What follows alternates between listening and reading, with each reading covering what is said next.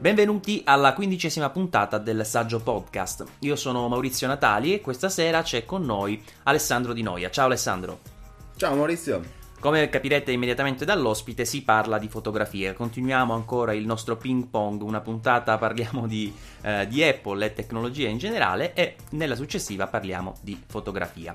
E questa sera gli argomenti sono come al solito tanti, però cerchiamo di snellire andando un pochino a eh, annunciare alcune caratteristiche sommarie di alcuni prodotti nuovi e poi magari andrete ad approfondirli voi stessi tramite i link che troverete nelle show notes. Vero Alessandro? Assolutamente.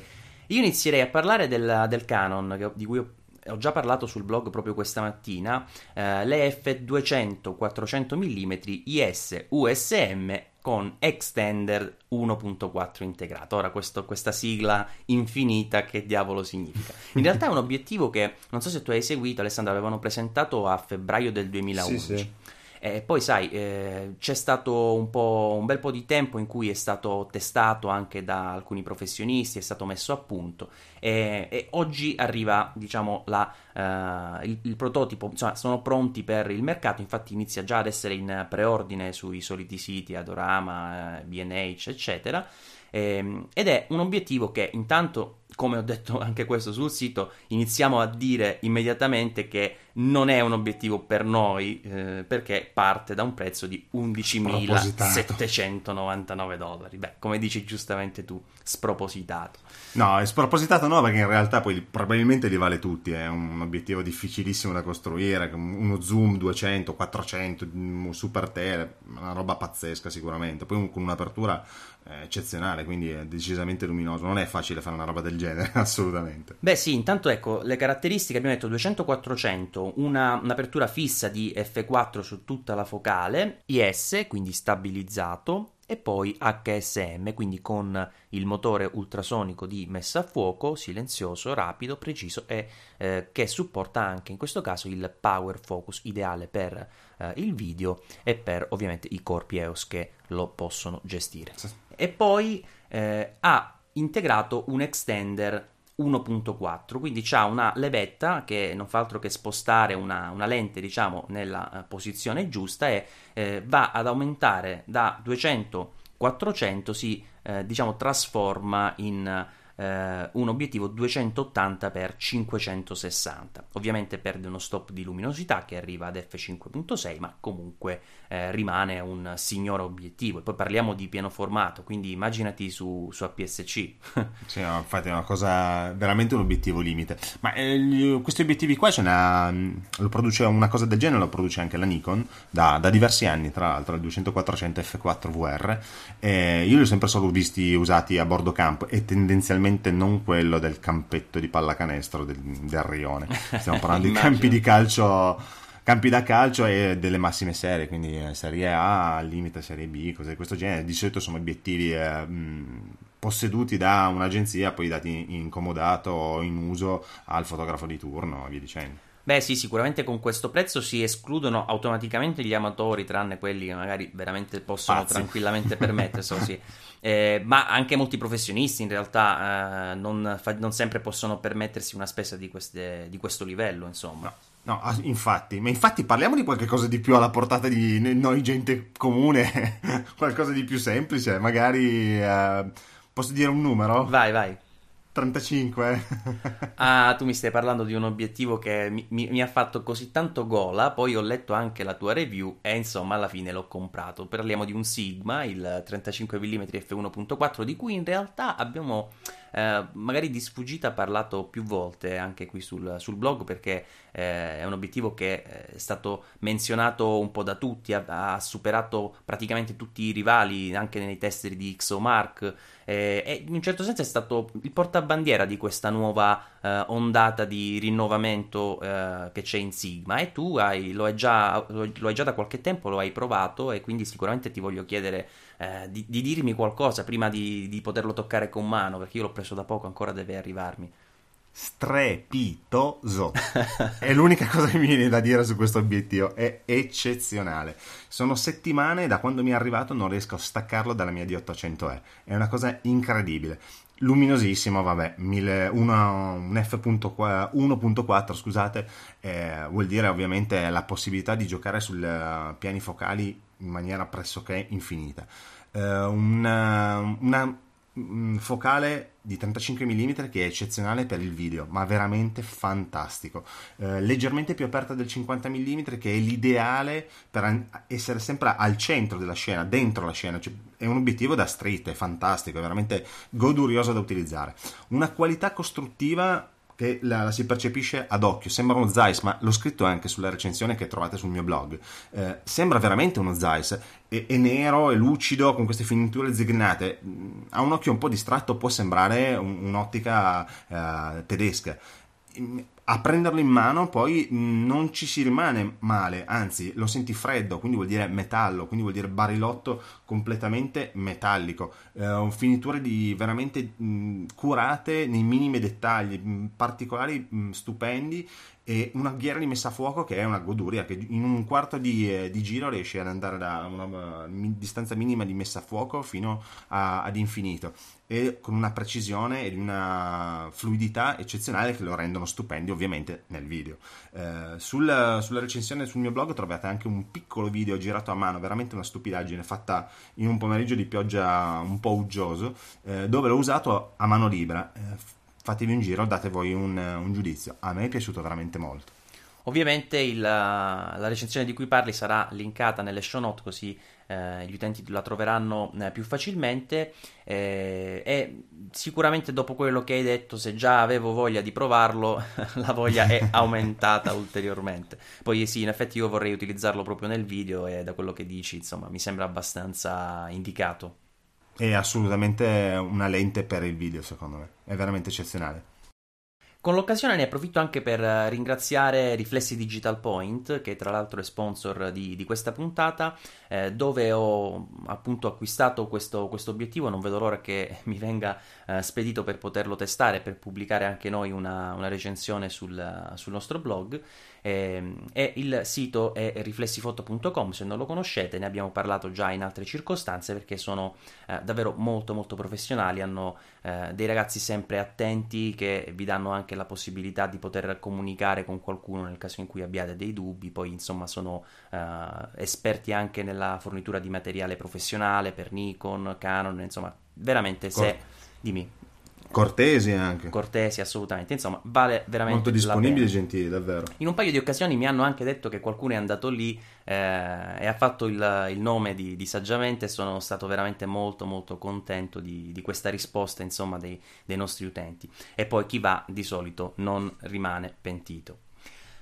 E sempre di, parlando di obiettivi, ti devo fare una piccola segnalazione. Eh, so che tu, eh, avendo una Nikon D ottocento E, praticamente hai puntato al massimo di, di risoluzione, al massimo che esiste attualmente per i sensori full frame, quindi se si parla di Nikon uno non penso che eh, la tua risposta possa essere particolarmente positiva. Eh. No, no, no, no, ah, ma ti eh. sbagli eh, su questo. Ma io anch'io ho una macchinetta piccolina che non è, non è una Nikon uno, ma semplicemente l'ho presi in un momento di sbandamento.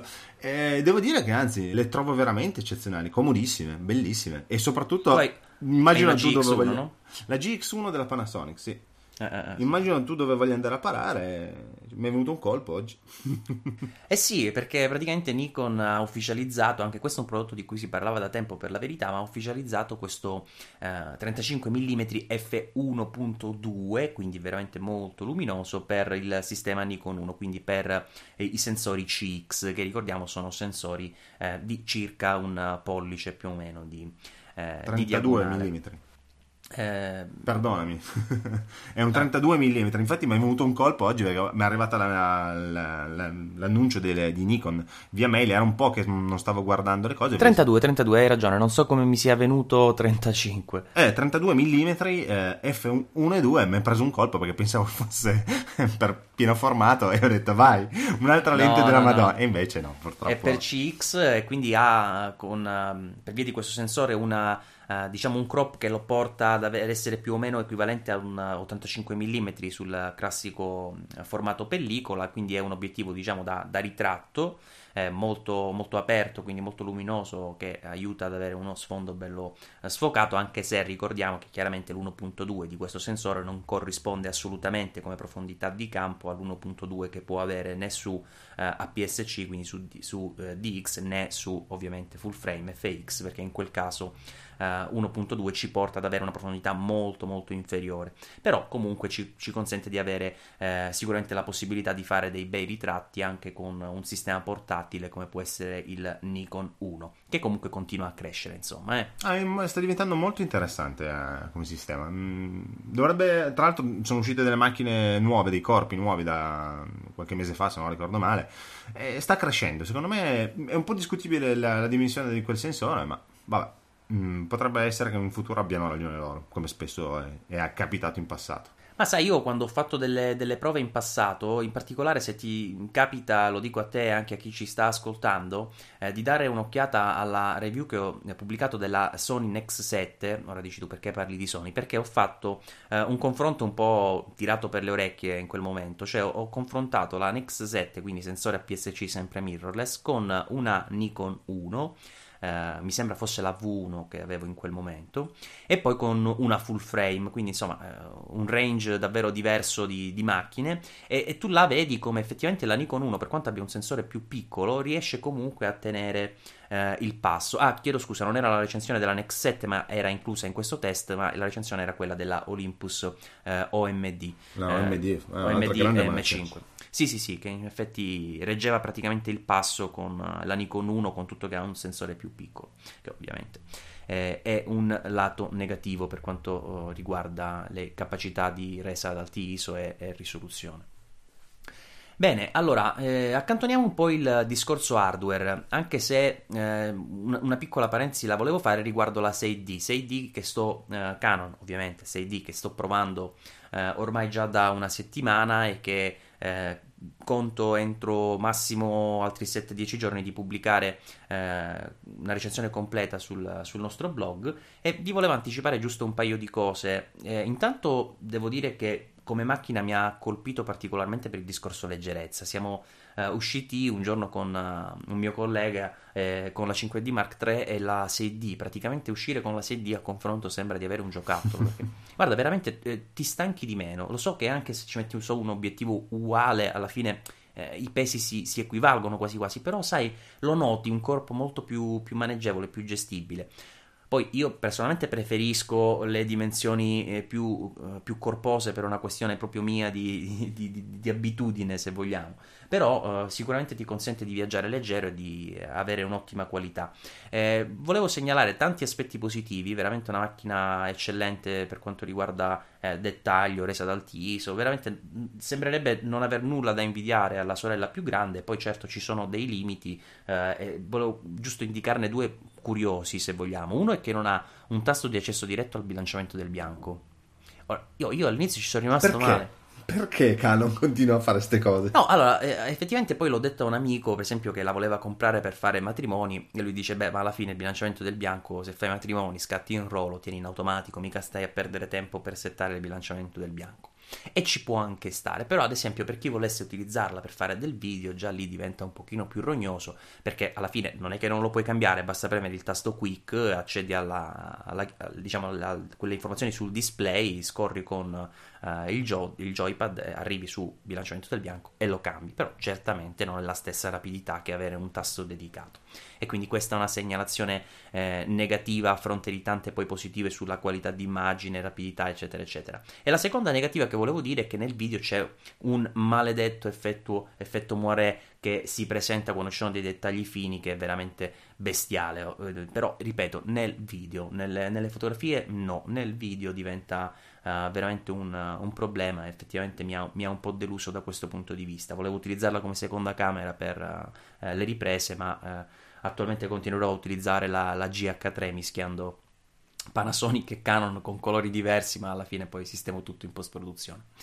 Chiusa parentesi, eh, passiamo a, a Lightroom, Lightroom che eh, intanto eh, è un nostro argomento fisso quando si parla di fotografia e quando con noi c'è Alessandro, perché è un, un grandissimo esperto di Lightroom, eh, ricordiamo che eh, tiene anche dei corsi, poi appena ce ne sarà eh, la possibilità magari ci darà qualche dettaglio se terrà qualche corso a breve per chi volesse partecipare. Comunque eh, di Lightroom parliamo perché oltretutto è stata eh, presentata la beta della release numero cinque della del programma, di cui poi ci darà qualche dettaglio Alessandro. Assolutamente sì. E, e poi si è anche parlato in questi giorni tanto di una versione eh, portatile, cioè intendo per iOS, per dispositivi mobili, in particolare iPad, eh, di questo Lightroom, del non solo di Lightroom. iOS, ma anche per Android. Ah sì, eh, la sì, versione sì, era per entrambi, per entrambi i sistemi operativi. Infatti eh, Adobe sta facendo, si sta muovendo molto bene, molto molto. Beh, sicuramente sì, si sta muovendo molto bene, anche se eh, nel, mio, nel mio post, quando ne ho parlato sul blog, mi sono trovato un pochino a dover tirare il freno a mano, nel senso che avevo notato che tanti avevano visto una mezza immagine, avevano cominciato a dire sta arrivando Lightroom per iOS, per iPad, eccetera, eccetera, quando invece eh, la situazione è un po' diversa, nel senso che è stato...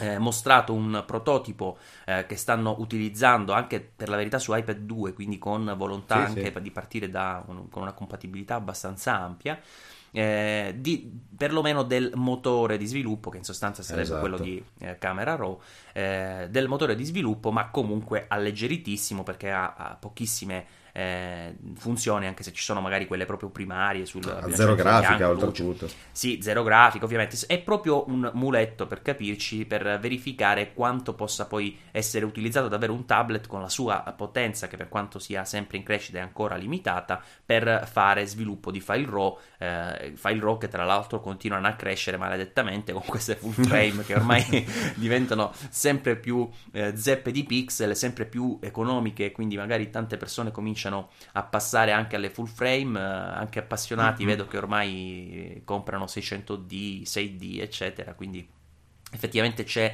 eh, una necessità anche di dover gestire facilmente file corposi, e con quelle potenze si fa un po' fatica. Però ehm, Alessandro, anticipiamo un po' le cose parlando un attimo proprio di Lightroom cinque, perché io ho pensato magari questi test che stanno facendo sul test, in realtà è un, un programma già utilizzabile. Ormai in, sì, non è in release candidate, quindi vuol dire che non è pronto per il rilascio, ma è, è appunto una beta, però vuol dire che hanno già chiuso le, le funzionalità di, ehm, di base, quindi quelle che saranno poi presenti nella versione definitiva. E secondo Qual... te quella smart preview, quella funzione che cerca di velocizzare la, la preview, potrebbe essere anche magari figlia di un tentativo di sviluppo su, su dispositivi portatili? È un precursore, quello è il primo segno. Io appena vidi uh, questa, questa possibilità immaginai appunto la, la possibilità di utilizzarle anche su altri dispositivi, visto che una delle novità di Lightroom cinque è proprio la possibilità di lavorare le immagini, quindi non solo la, uh, poterle visualizzarle ed eventualmente catalogarle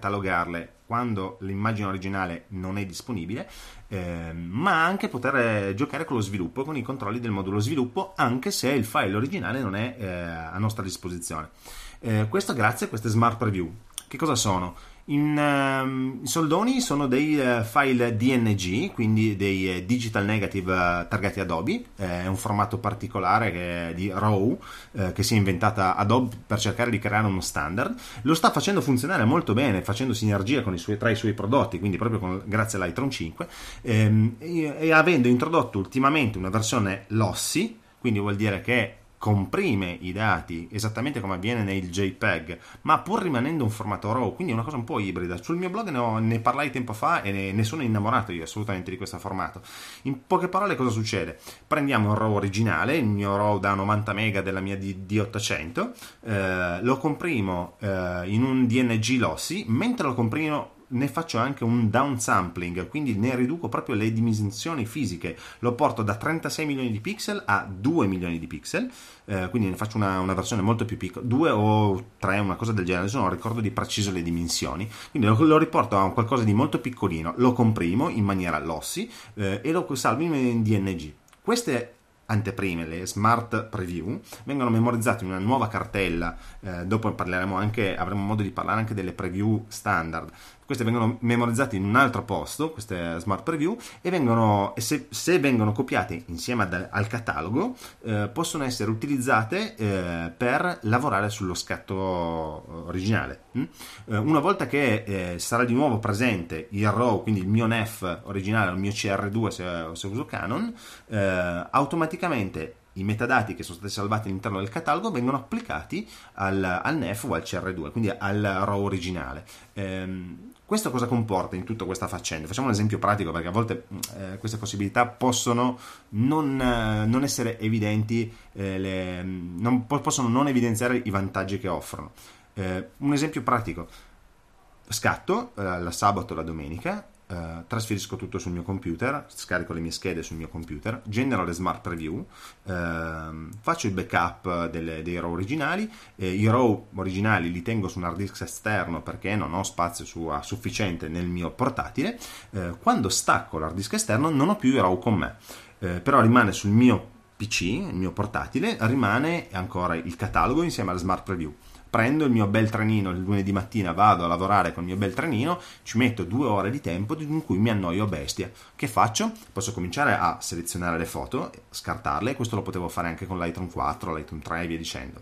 Poi di colpo mi viene voglia di, di elaborare una foto e, siccome avevo generato le smart preview, posso aprire il modulo sviluppo su una qualsiasi delle foto per cui ho generato le smart preview e cominciare a giocare con il bilanciamento del bianco come se fosse un RAW, non come se fosse un JPEG, ma come se fosse un RAW, quindi gioco con i gradi Kelvin. Posso cominciare a giocare con gli slider, luci, ombre e via dicendo, aprendo e modificando le, le, l'istogramma come si fa normalmente durante lo sviluppo di un RAW.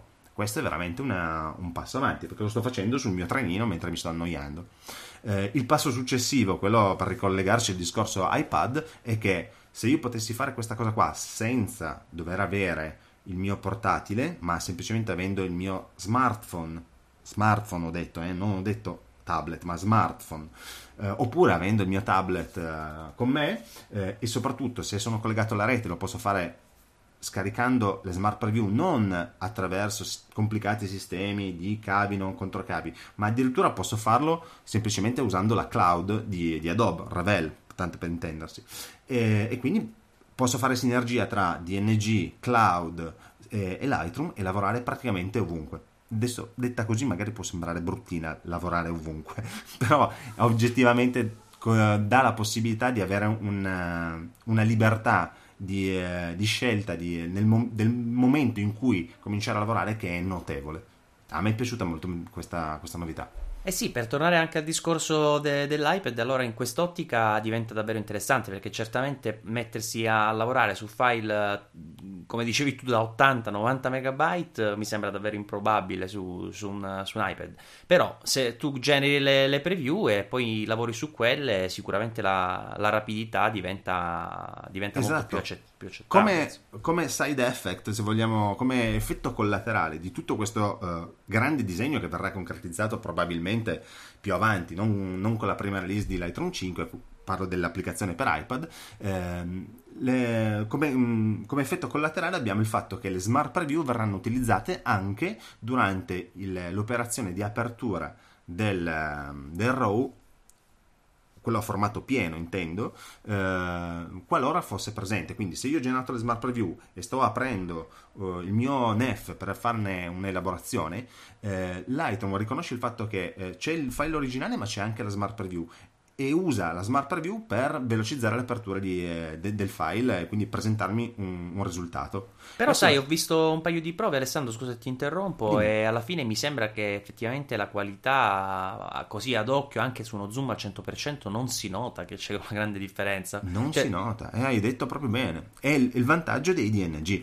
Eh, io sui D N G ho, ne, ho, ne ho parlato diverse volte, sui D N G lossi oltretutto, stiamo parlando di file in cui viene buttata via una parte di informazioni, solo che grazie alle tecnologie che abbiamo raggiunto adesso, a livello tecnologico che abbiamo raggiunto adesso con le, le, le nostre macchine, eh, probabilmente i, la quantità di dati che salviamo sono veramente tanti rispetto a quelli che effettivamente servono, per cui se non ci servono, se non siamo, ricadiamo in situazioni limite come sfumature molto particolari, oppure se non abbiamo ancora sviluppato un occhio eccezionale per poter notare queste differenze, o ancora se non abbiamo bisogno di una qualità eccellente perché magari stiamo lavorando per un giornale, stiamo lavorando per delle stampe dieci per quindici oppure per, eh, per pura passione, per pubblicare le foto su cinquecento pixel piuttosto che su Flickr, eh, allora tutte queste informazioni probabilmente ci servono un po' meno, se non siamo ovviamente maniaci della, della perfezione. Ma poi dimmi, dimmi una cosa Alessandro, eh, perché io ancora Lightroom cinque non, non l'ho provato perché l'ho installato e tra l'altro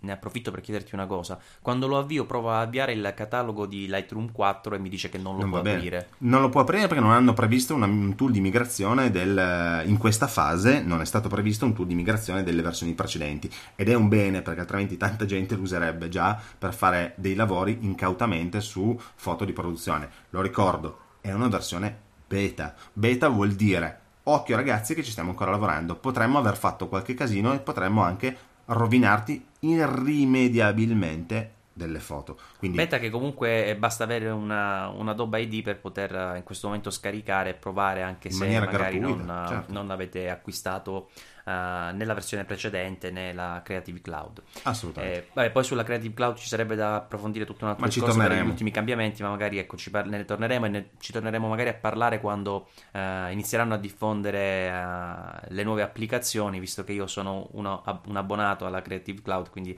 le Siamo potrò provare. Ecco, eh, potremmo Anch'io dire qualcosa di, di più concreto. Eh, per tornare a parlare di, di Lightroom cinque, ti stavo eh, più che altro facendo questa domanda. Siccome non l'ho potuto provare per le ragioni di cui eh, sopra, pensavo che onestamente non mi aveva approfondito, non avevo capito che non c'era volutamente questo eh, modulo per importare le, le librerie precedenti. Devi creare un catalogo nuovo. Esatto, ma la cosa che poi eh, ti volevo chiedere, nel meccanismo che mi hai descritto tu, e penso anche eh, chi ci ascolta starà pensando, eh, sembra un po' troppo complesso. Volevo capire se in realtà poi nella pratica questo, questa integrazione delle smart preview è invece abbastanza semplice, che praticamente il processo è questo: tu eh, ti porti il file eh, raw dentro Lightroom, generi le smart preview, eh, dopodiché puoi anche eh, non avere più a disposizione il file originale, lavori su quella smart preview e poi alla fine esiste un modo per, diciamo, far rispecchiare ciò che tu hai lavorato sulla smart preview eh, con, diciamo, rigenerando quegli stessi Eh, quelle stesse modifiche, diciamo così, del eh, file raw su quello originale. Ora magari esatto eh. però eh. tutto questo avviene senza che l'utente se ne accorga, ovviamente non, ecco, cioè non è l'utente che deve... esatto eh. l'utente non deve fare assolutamente nulla, tutto questo avviene ehm, viene segnalato all'utente, perché ovviamente devi sapere se stai lavorando su un raw eh, originale o se stai lavorando su una smart preview. È utile per, per tante buone ragioni, ovviamente, certo. eh, in primis le dimensioni, la, la gamma dinamica del file e via dicendo, eh, e poi eh, però no, no, non devi fare concretamente nessuna operazione se non quella di generare le smart preview, che si generano esattamente come si generano le mh, anteprime eh, tra virgolette normali. Vogliamo parlare un attimino di questo argomento? Bravo, mi hai rubato la parola. Eh, esatto. Vai. Allora, chiariamo che cosa sono le anteprime. Eh, come sapete, Lightroom per funzionare deve prima, ehm, per poter lavorare su delle foto, deve prima importarle all'interno del catalogo. Il catalogo è l'unità minima funzionale di Lightroom. Io prendo le mie belle fotine, le metto dentro il catalogo, quindi istruisco a Lightroom su dove si trovano queste foto e Lightroom, come prima cosa, mi genera delle preview. Questo lo fa in automatico, lo fa sempre. Cosa servono queste preview? Servono per evitare che, se scollego l'hard disk su quei file originali oppure se muovo il catalogo da un'altra parte, eh, non vedo più il, il contenuto del, del mio catalogo, non riesco più a vedere le foto. Grazie alle preview riesco eh, generate, che vengono memorizzate in una cartella che si chiama L R, con eh, lo stesso nome del eh, catalogo, con l'estensione .lrdata.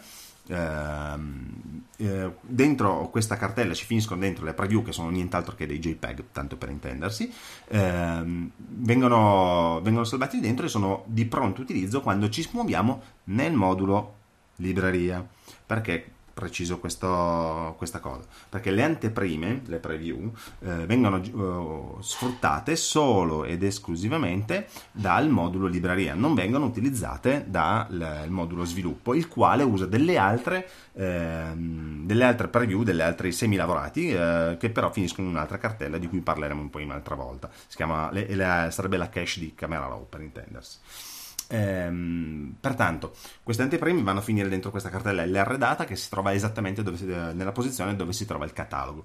Eh, Quanti tipi di anteprime posso generare? Diversi. C'è il tipo, eh, il cosiddetto minimal, quello che viene definito minimal dalla, durante l'importazione, che vuol dire semplicemente cerca di eh, produrre un JPEG il più piccolo possibile solo ed esclusivamente per poter visualizzare il, la, il mio scatto. Tendenzialmente cerca di estrarre il JPEG che ha creato la macchina durante la, la, la fase di scatto. Quindi c'è un JPEGino piccolino piccolino contenuto all'interno del, del RAW, cerca di estrarre quello. Mm?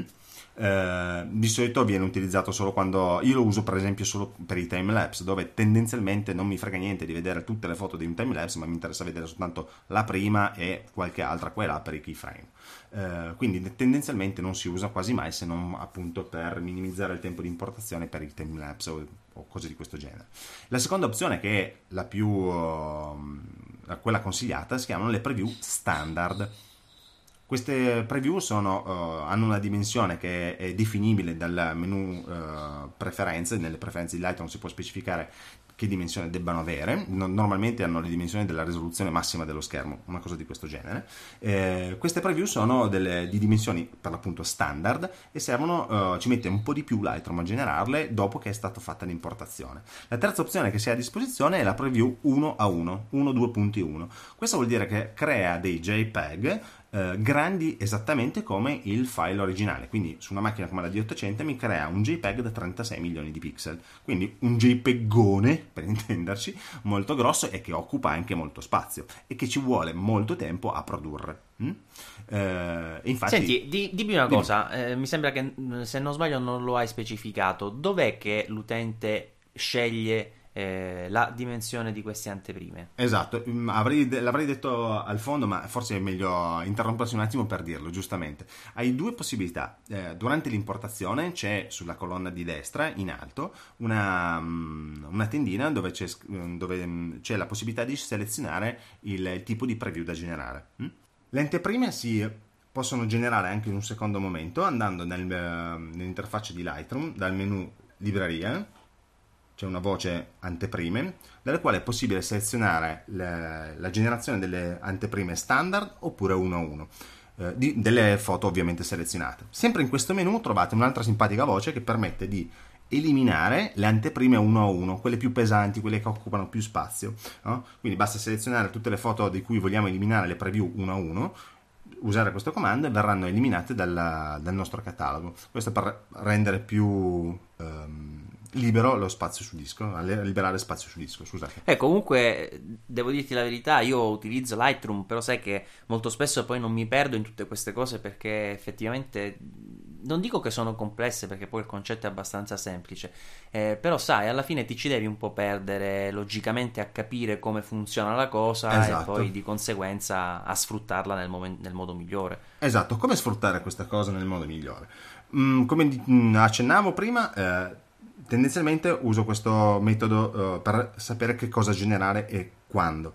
Genero le anteprime uno a uno soltanto per i file che sono già stati selezionati. Questo per quale ragione? Uh, facciamo un esempio. Vado a fare uno shooting da, come ho fatto recentemente, da uno scultore. Eh, scatto quattrocento foto in un, in un pomeriggio. Eh, di queste quattrocento foto non me ne vogliate, ma vi assicuro che non tutte sono dei capolavori. Anzi, anzi, tante di queste probabilmente saranno da scartare, perché hanno una composizione che non mi convince, perché erano prove di illuminazione, di gestione delle luci e via dicendo. Quindi tutte foto di cui non mi interessa assolutamente andare a valutare il dettaglio al cento per cento. Quindi genero le anteprime standard, quindi che mi permettono di vedere la foto eh, a pieno... Um, a pieno schermo, ma non di più. Eh, da questa genero, eh, da queste anteprime valuto cosa tenere e cosa scartare. Una volta che ho selezionato le foto da scartare, le cancello, le tolgo di mezzo, così non mi danno più fastidio. Eh, sulle foto che rimangono, quindi un sottoinsieme delle quattrocento foto di cui parlavamo all'inizio, vado a generare le anteprime uno a uno. Questo per quale ragione? L'anteprima uno a uno mi serve per poter andare a vedere il dettaglio, il dettaglio o il rumore presente in ogni singolo scatto. Eh, come dicevamo all'inizio della puntata, ho appena comprato il trentacinque uno e quattro della Sigma, obiettivo fantastico. Se lo usi a uno e quattro, a un metro di distanza hai qualche centimetro, per non dire qualche millimetro, di ehm, profondità di campo. è un attimo sbagliare completamente la messa a fuoco. E quindi cosa fai? Apri la foto al cento per cento e vai a vedere. Ora, se io avevo generato le anteprime uno a uno, no problem, no problem, quando faccio un ingrandimento al cento per cento ci mette un secondo, perché devi semplicemente andare a prendere la, l'anteprima. Nel caso in cui non l'abbia fatto, non succede niente, però impiega un tot di tempo per generarmi l'anteprima uno a uno sul momento e farmi vedere il dettaglio al cento per cento. Quindi che cosa faccio normalmente? Le anteprime uno a uno eh, le genero dopo che ho fatto la selezione. Quando lancio la generazione di, questo, di queste anteprime su un, un po' di foto, ci metterà qualche minuto a generarmi. Nel frattempo vado a prendermi un caffè, vado a rispondere alle mail, vado a rispondere a tutti quelli che mi scrivono sul blog, vado a leggermi saggiamente, vado a vedere l'ultimo podcast, faccio tutte queste bellissime attività. Poi quando ha finito eh, di generare le anteprime uno a uno, Lightroom mi avvisa con un bel pling e torno a lavorare sulle mie foto ingrandite uno a uno senza problemi, senza perdere tempo. Quindi ottimizzare un po' i tempi con la generazione di anteprime in questo modo eh, permette di avere un workflow più snello, più rapido e di sclerare meno con Lightroom, che è un po' più lento della versione tre. Vi ricordate? No, da, da, nella versione tre era, era veramente una scheggia. Adesso con la D ottocento e con Lightroom quattro abbiamo guadagnato tantissime cose positive, ma un po' più di lentezza purtroppo. Quindi bisogna giocare un po' meglio su, queste, su questi accorgimenti. Perfetto Alessandro, grazie mille, mille per gli ottimi consigli, e poi sicuramente nella prossima eh, puntata continueremo a parlare di, di Lightroom, andando ad affrontare sempre degli argomenti nuovi in questo pseudo corso, se vogliamo, che stiamo facendo, anche se molto leggero chiaramente, per uh, uh, approcciarsi un po' a questo, a questo strumento, e anche per conoscerlo meglio, perché ad esempio io uh, che ti, ti ripeto lo utilizzo, lo utilizzo anche per lavoro, però sai, sul discorso miniature, anteprime, non mi ero mai eh, messo a, a studiare bene tutto il funzionamento, ed effettivamente seguendo i tuoi ottimi consigli il workflow può eh, diventare più dinamico, eh, evitare magari i, quei momenti morti che esatto. hai nella, nell'utilizzo eh, mentre stai andando ad analizzare le foto. Invece le analizzi prima, poi fai tutte le miniature e sei pronto per, per lavorare più rapidamente. Concludiamo qui questa, questa puntata, anche se c'era, eh, ti ricordi un'email di un utente che ci aveva scritto? Uh, sì. Eh, Fabiano, proprio in chiusura. Fabiano, se non ricordo male, prima quando hai accennato ai comandi della, della sei D, mi è venuto in mente proprio lui, perché diceva delle cose che erano simpatiche, però uh, non so se ne vuoi parlare in questa sede. Non, credo che meriterebbe un argomento, una, una puntata un po' più lunga, un, un po' più di tempo. Perfetto, sì, hai ragione. Adesso magari in fine puntata potremmo andare troppo rapidi e mi dispiace. Allora per eh, Fabiano salu- esatto, lo salutiamo, esatto. lo ringraziamo per averci scritto, e sicuramente poi eh, insieme ad Alessandro ti eh, risponderemo con eh, maggior eh, tranquillità, magari con la prossima puntata. Concludiamo qui questa quindicesima puntata del Saggio Podcast. Ancora un ringraziamento per averci seguito, un ringraziamento anche a te Alessandro. Grazie mille a voi. E ci vediamo alla prossima puntata. Ciao, a presto da Saggiamente.